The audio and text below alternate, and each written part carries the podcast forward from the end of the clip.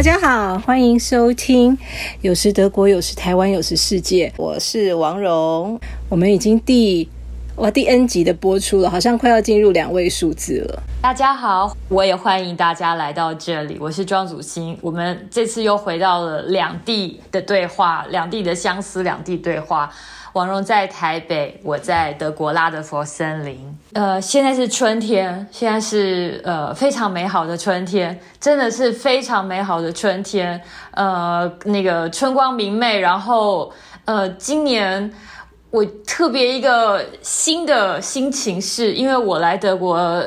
整整到今年是三十年，前面两年跟德国算是蜜月期，所以觉得一切都很美好。所以美好，我我说的那呃美好是身体跟这个新的环境的，大家还在适应的蜜月期。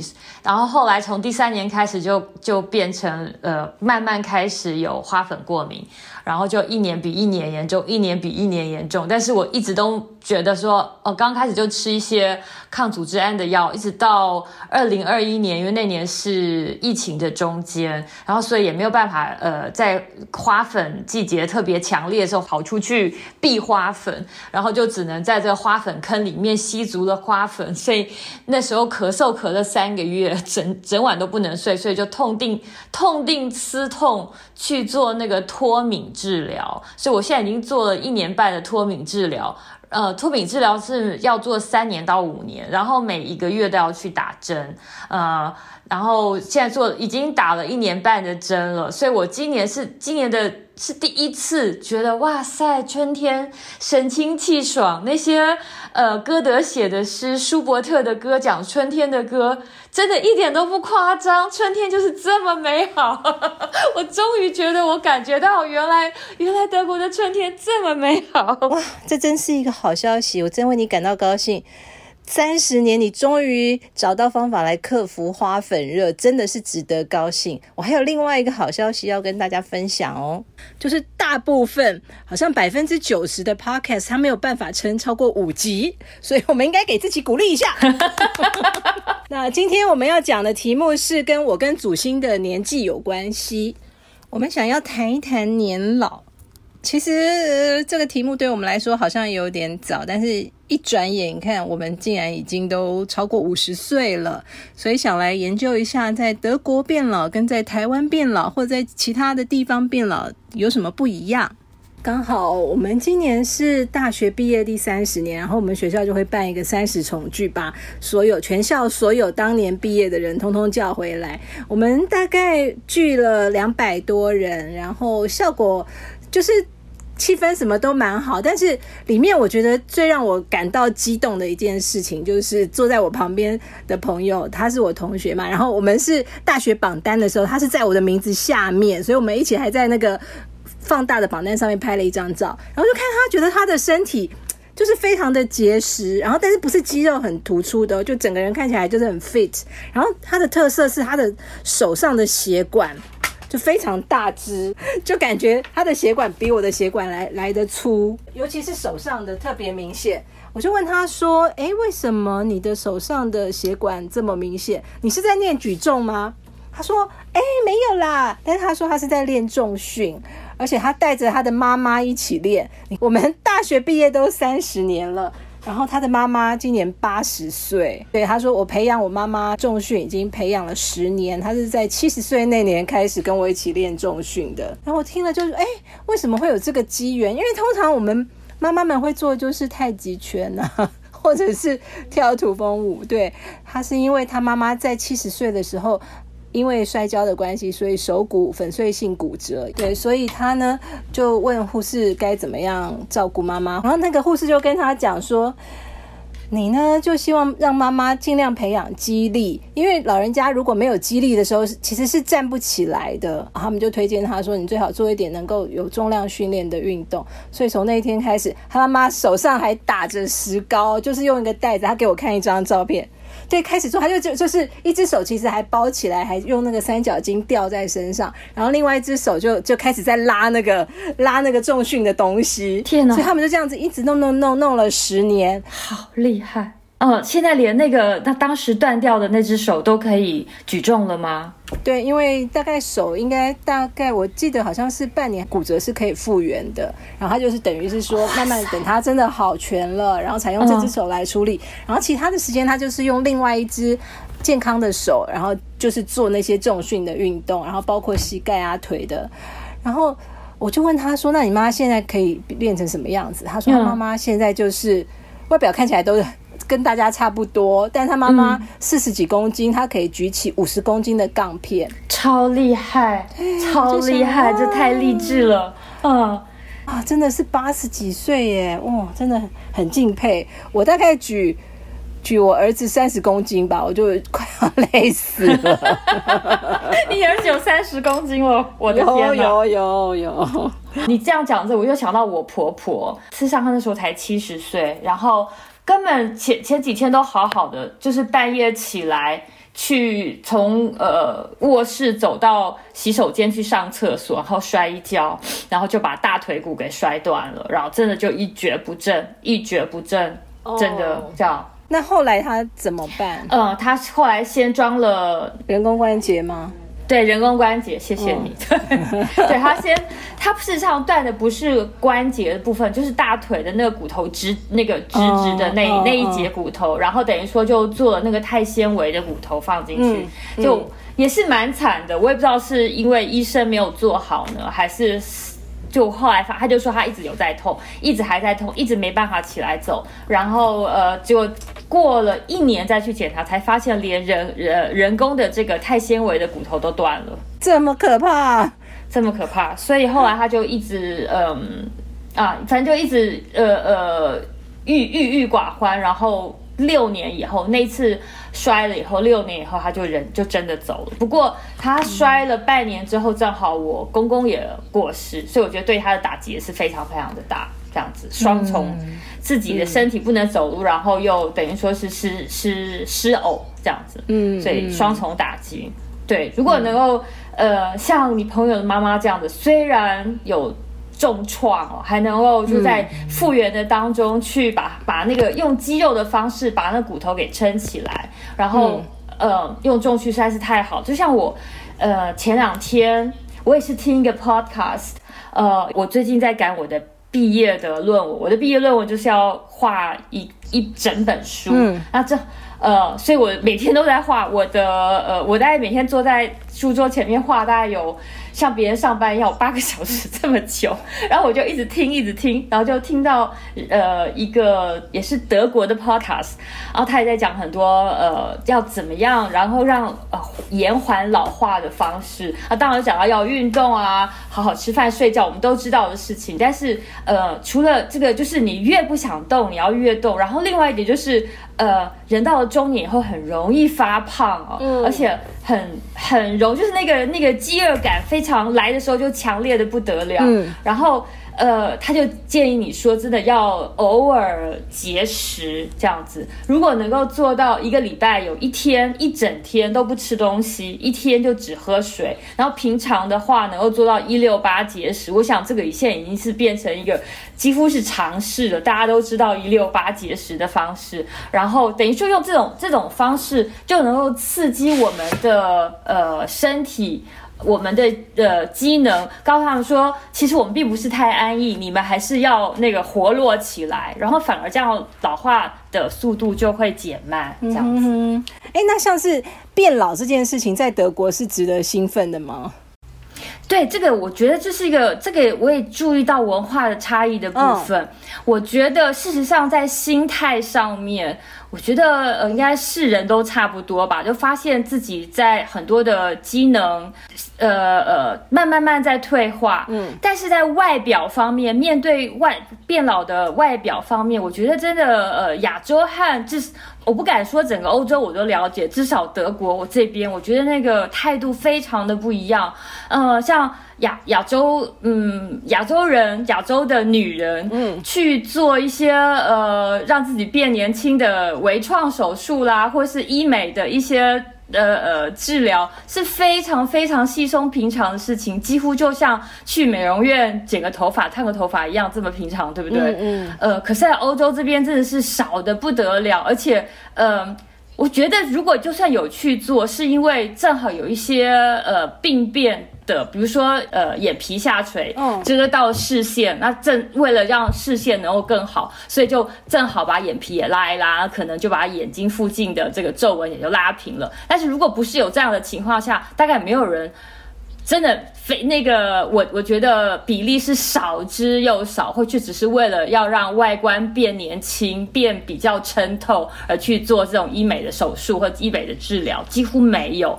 西方人反正很早这事情就开始发发生了，所以他们就觉得这是很正常，在做，所以他们等于说是。可能二十中就开始要去习惯吧，这样子 是不是这样？这是我自己，这是我自己的观察，这样子。那除了外表之外啊，像是呃，我有读过一个一本书，上面讲说，像是欧洲人他们大概就在四五十岁的时候，会逐渐开始计划自己的下半生，会有这样子吗？像台湾的话，如果做一个工作，都会尽量做到不能做，然后再离开。像是法定年龄是六十五岁嘛，但是大家应该。哎，也是有些人大概五十多岁，我我说我所认识就已经离开职场，进入下半生。啊哈但像在欧洲的话，会怎么样准备啊？会说会说真的就转去做另外一行吗？就也许原来是一个公司的职员，然后结束这份工作，也许四十八或五十岁的时候，他就转去做，也许他喜欢。喜欢做什么雕刻啊，什么编织啊，就靠那个等于是开另外一个生意，会有这样子吗？哦，你是说这个？事实上，我觉得在职场上方面，我觉得应该差不多。如果这片这份工作还是非常有发展的空间，然后呃呃呃呃收入也不错的话，我想不会因为我现在呃四十八、五十或是五十出头了，我想说我现在要换一个工作，就是工作还好，但是我觉得通常呃呃。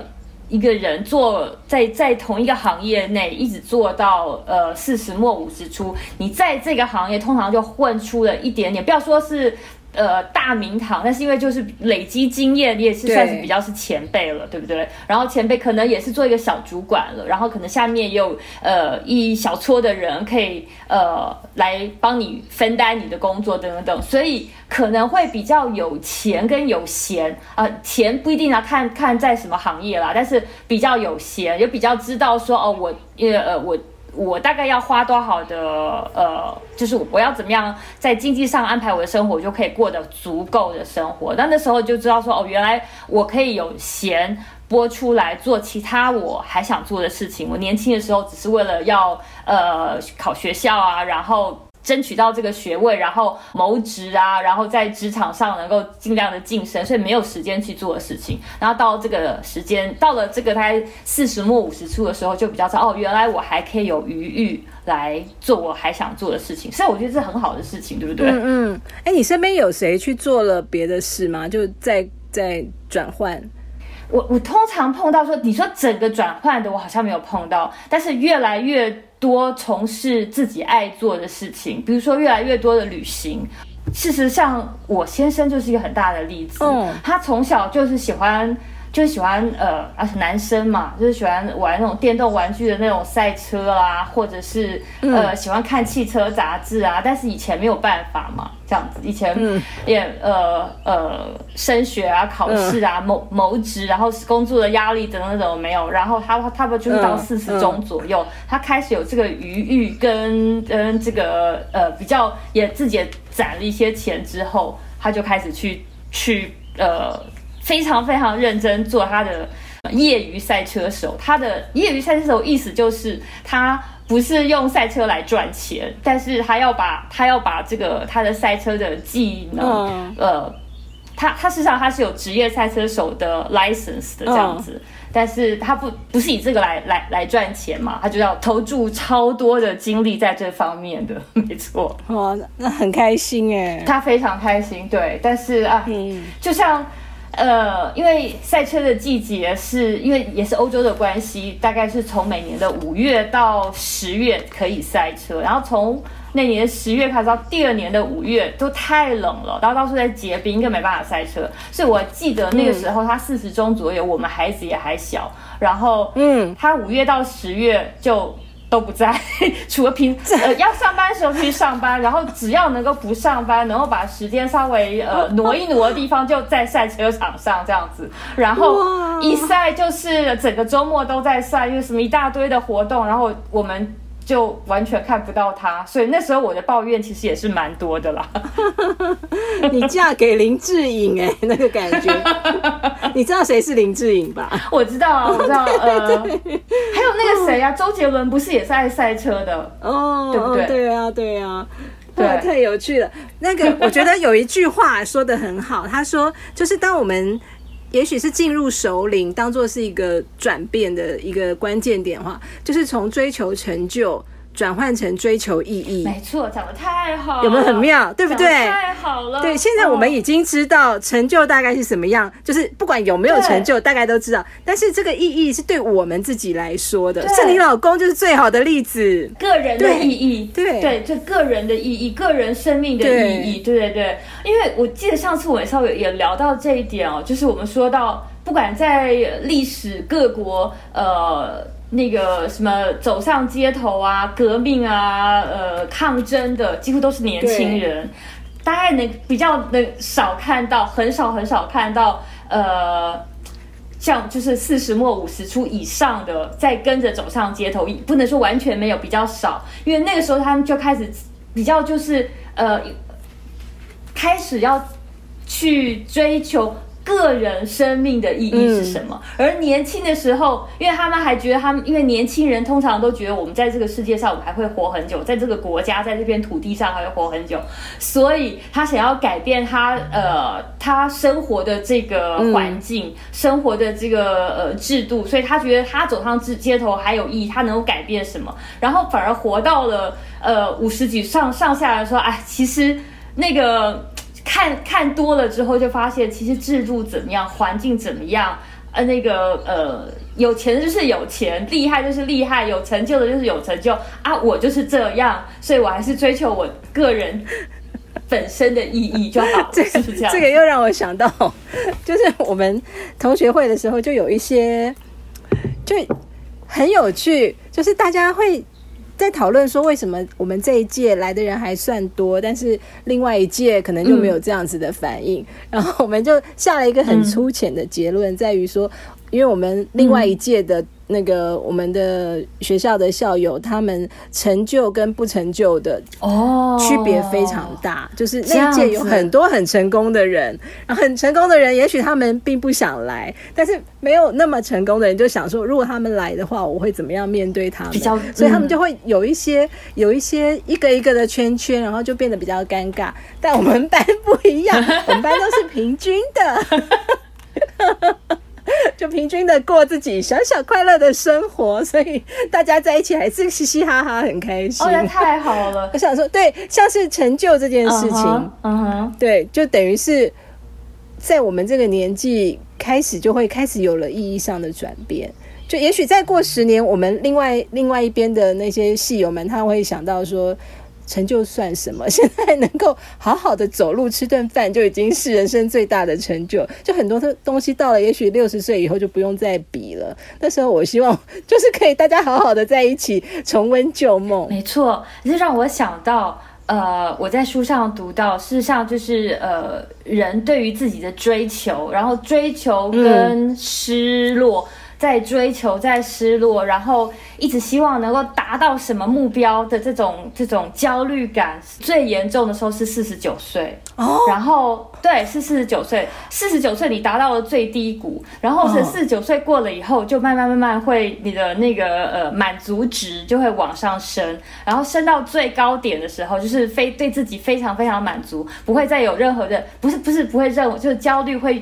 趋趋于越最低的时候是六十岁，所以我非常期待慢慢慢慢的进程到六十岁这个非常非常呃的满满足的年龄。三十而立，四十而不惑，五十五十怎样，然后六十从心所欲不逾矩吗？是这样？不是七十，不是不是七十哦，那所以我们路还蛮长的。六十而耳顺，还是哦，对对，六十而耳顺，对。哎呀，那不错耶！听起来未来十年会是我们人生相当辉煌的黄金时期哎。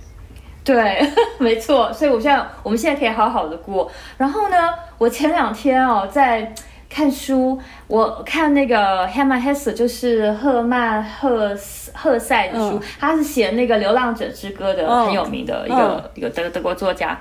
然后他，呃，我在看他写给朋友的信信件，把他的信。里面的一段话，然后他说，他觉得他那那封信他在写的时候是五十末，呃，大概五十八岁的时候左右写的。他说，呃，只有在我这个年龄的人，才可以在水泥工厂跟大炮之间看得到，呃，野花人在兀自绽放，然后还有在政治贿赂与明星八卦的丑闻，还有股票跌跌停板之间，能够读得出。诗意来就是有，还是有诗句来，好美哦。然后我在想说，真的吗？只有到你，你有只有你那个年龄的人能够能够看得到或者读得出这种东西来吗？事实上，我觉得也不是说一定要到呃这个年龄啊。实际上，我就是说，就是说他在呃慢慢变老的这个过程中，他。真的就是慢慢已经接近六十岁，接近已已经完完全的呃看开耳顺的地步，然后他就做得到。那如果说呃，我们也看到非常非常多的愤怒老人，对不对？我觉得在台湾也有，在欧洲也有很多很多的愤怒老人。那为什么会让他们这么愤怒？那这些愤怒老人肯定就是看不到野花兀自绽放，跟在这股票跌停板之间人。读读得出诗句，为什么会有这么多的愤怒老人呢？这是一个蛮好的问题，哎，嗯，有可能是因为他们越来越没有发言权，哎，对，嗯，像是年轻人那时候。像太阳花的时期，台湾有，嗯，台湾有一个像我儿子刚出生那一年，呃，二零一四年的时候，太阳花的时候，学生上街头，大家都听他们的话，哎，让他们去占领很多的那个立法院的一些公共空间。但后来过了几年之后，是一群老人家他们上街去抗争，他们的退休金被砍，舆论是攻击他们的，但是他们也是因为是为了自己的钱啦，就是。就是像回到你刚才，对社会对于年轻人去表达他们的意见是给予尊重的，但对于老人开始想要表达他们的意见，就会说老人是为了你们自己的利益。但其实他们也不光是为他们自己的利益，是为了很多很多类似处境的人。他们也是打拼了一一辈子，为这个社会打拼了一辈子的人。然后到了他们变成老人的时候，他们的利益就要被砍，对不对？我市场也是有非常非常的不公平。但是这。我想这也是造成老人愤怒的一呃一个原因之一。那我另外还觉得一个原因就是，就是我不知道呃台湾老人怎么样。我看到德国这边老人，因为我呃很多跟我学画画都是老人这样子呃，然后我就发现说，比如说我们一个画画班。我们就在那个呃网，在德国都是用 WhatsApp，在台湾都是用 Line，就开了一个群群组，然后在群组里面就可以通知一下大家要带什么东西啊，或是我们什么时候上课啊，一些特别的事情。但是就是有呃一两个不愿意用手机，不愿意用电脑，完全对这些新的网络的科技持反对的态度，就是就是我绝对不用，我就是不用，他们就越喜欢。呃，重重返一些呃比较古老的价值的东西，比如说开始去看那种十八、十九世纪的巨著，然后但是因为他他们要呃呃全心去拥抱那种古老的价值，他说因为我就是要看那种，就是我的价值是那种呃已经。两三百年以呈现出来的价值，我绝对不去用那种什么 Trump 才在用的那种 Twitter，我绝对不用去用那种东西。然后问题是，这个社会现在社会就是，假如你不去用这些东西的话，你就是只有被淘汰的的的可能性。对，我我在看另外一本书，它叫做。老爸老妈到底在想什么？他是一个日本作家写的，因为他就觉得老爸老妈的世界好奇怪，他不懂，他就仔细去观察。刚好他有讲到这一题，像是你说不用赖，然后他说是因为有有一些老人家，他觉得带着手机，嗯，就像是被监视一样。哎，其实是啊，随时小孩会打电话去看他们在干嘛呀，然后随时任何人打电话来，他都要接，他不能说哦，因为我不在电话旁边就不接，所以他们会觉得有点排斥。然后最重要的原因是他有时候会记不住那个手机要怎么用，但他又不愿意讲。我觉得这是，我觉得这是最应该最重要的原因吧。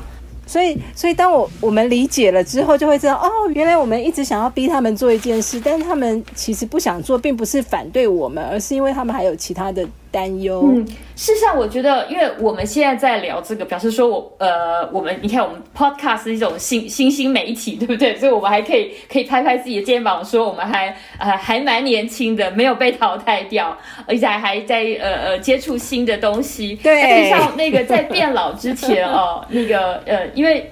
我们上次有聊到这个，我记得王蓉哥哥有一次在网上那个写了一个打油诗，他写说，呃呃，人不痴狂枉少年，然后他加上一句人不吃肥枉中年，然后呃我就加了一句人不 痴呆枉枉老年，对，然后所以呢，人在慢慢的变，你说痴呆有点夸张了，就是慢慢变老。之前的一个前兆就是越来越没有兴趣，失去兴趣。那失去兴趣的的反反映出来的征兆就是开始不想学新的东西。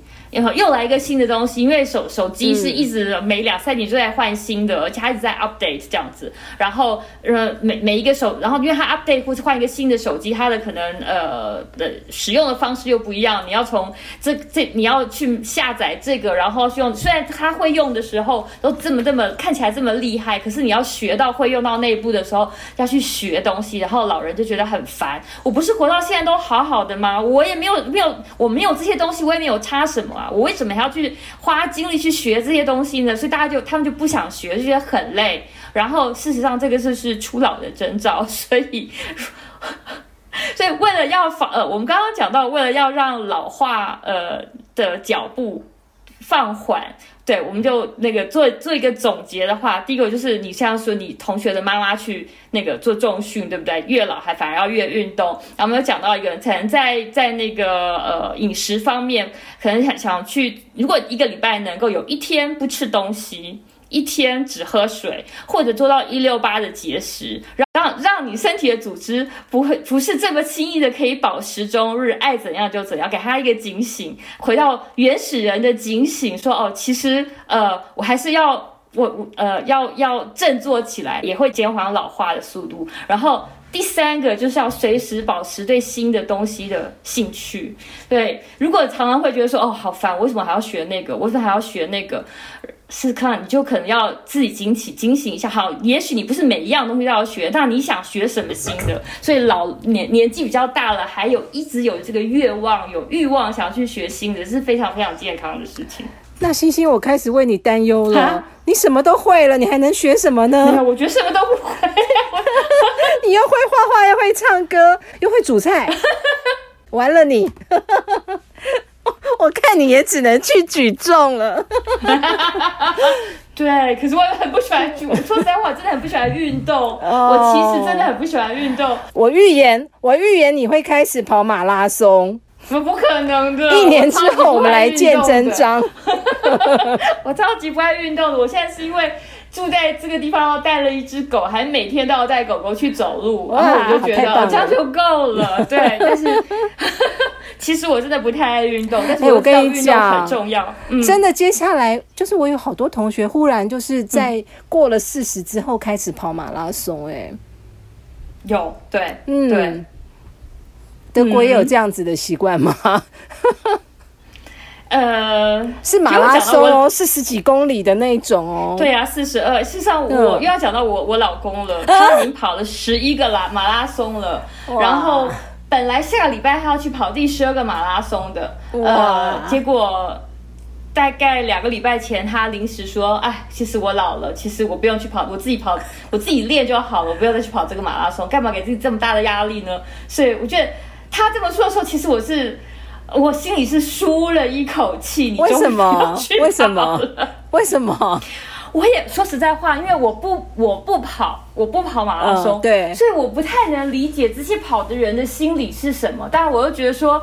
呃，他们都好厉害，好崇拜他。可是我就讲了我先生好了，我真的觉得他已经非常厉害，他跑了十几个马拉松，他成而且他的时间都不错。可他每次跑之前，他都会有那个大概有前至少至少有一天的那种呃严重的焦虑。真的？怎么这么对，他就很 嗯，焦虑什么呢？对焦虑，他可能会跑得不好，可能会退步，或可能会跑不完，或怎样怎样一大堆的。那我就觉得说，事实上我不太能理解。我说实话的话，所以如果有观众朋友自己跑马拉松，能够帮我解答这个问题的话，麻烦帮我解答。因为我问我先生，他给我的回答，我都觉得非常的抽象，因为我。我可以理解，假如我明天有一个很大的演讲，说很大的音乐会好了，我要上台去独唱或怎么样。然后，假如我唱坏了，假如我在台上，比如说上台的时候高跟鞋怎样就摔了一跤，那真的是出大糗。那这个是，那真的是我的呃名声，可 能那个就一下毁于一旦。可是马拉松是。一万人一起跑啊！没错呀，一万人一起跑，然后就算你没跑完，谁又知道了？除了你自己知道，或是你认为谁又知道有什么好？觉得非常非常的呃焦虑的，对。可是他们每次都超焦虑的，好可爱。原来马拉松选手就那么。那么坚毅的外表下，是一颗脆弱的心啊！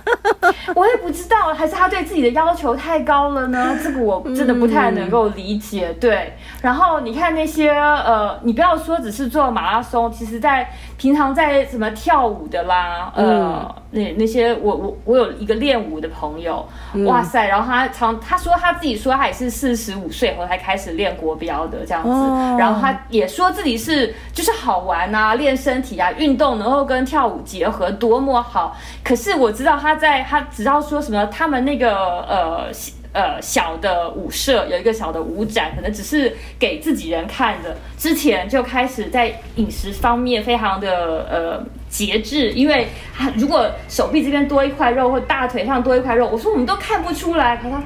有有有看得出来，穿舞衣就不好看了。然后呃，还为了可能要，如果穿的那个舞衣是那个是要可能要上臂要有一点曲线，就肌肉的曲线美。所以除了练舞之外，还再再去举重做做重训，把那个肌肉的线条再练出来。其实说实在话，我们这些我们就说你跳的很好，我觉得你好棒。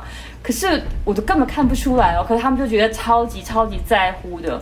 那可是我觉得这个在乎是很好的一件事情，就好像对很好，就像那个呃那个是哪一本书上写的？叫他说，如果你要做一件事情，你就 aim for the best，aiming for the best，never for the second best。就是你既然要做，你就要做到是 the best 最好的，而不是第二好，连第二好都不行，就要做到最好的。嗯，对。哦，事实上我觉得这是很健康的一种。这种心态，可是他们给自己的压力真的也好大哦。嗯，蛮好的，在我们这个年龄可以适度的焦虑，就像你说的，就饿一饿，让细胞警醒一点，这是好事。让细胞警醒是好事，对。对对对。嗯，哇，那我们今天学了很多哎，学了怎么样瘦身，怎么样保持兴趣，怎么样去迎接、去发掘我们焦焦虑的一个能力。啊，然后我最后再补充一句哦，是那个啊，这是我很喜欢一本书，叫做《The Rules of Life》，我已经就是偶尔翻看好多遍。他打开来第一句话就是说，这个作者说，他说就是，是我们活到这个年纪，事实上人生，但我们不能不能说看透，我觉得可以可以学的还很多，可是你大概就知道，呃，是呃。生是怎么一回事？也希望应该应该也要胸有成竹，知道死是怎么一回事。所以我们也不会永远在这里。然后成就是是怎么一回事？然后努力是怎么一回事？就是大概大会这么几十年的经验，大概知道。所以能够做到，他说有四个 no：no fear，no surprise，no hesitation，no doubt。就会过得就是一个非常非常好的呃首领，或是呃晚年。No fear 是不要有恐惧，所以你就知道就是该来的就会来，不要有恐惧。第二个是 No surprise，也没有什么好惊讶的。可是我觉得这个不要，就是别人如果送你一个礼物，你还是会惊讶，说那个呃，所以我觉得惊讶，他是说，我想他说的这个 surprise 是一种，就是怎么会这样？我怎么又长出一个皱纹来？我怎么又多变变变那个？就是呃。或者法律文又、法令文又深了，就是能够做的非常的泰然自若。No hesitation，就是不要有呃，不再去推脱、迟疑这样子。那你知道你要做什么，你的能力在哪里，那你知道就可以马上去做，不用再推脱了。No doubt。No doubt 是应该是说，就是不要怀疑。可是我说不要怀疑是什么？我想，我想把它讲成说，应该说还是要，应该就是相信吧，相信自己，应该说是自信吧，嗯嗯是这个意思。这四个再讲一遍：No fear, no surprise, no hesitation, no doubt。如果到我们这年龄能做到这个四个 no，就算是过得很好了。嗯，那我们共勉之。嗯，共勉之。对，哎，各位听众。今 不晓得你们几岁耶？我有一点好奇。对，请大家把大家听到这一集有什么想法，或者什么呃，对对我们的批评指教了，跟我们分享，非常感激。然后，如果喜欢我们的节目，记得订阅、分享，然后帮我们推荐给你的朋友。谢谢你，谢谢大家，拜拜拜。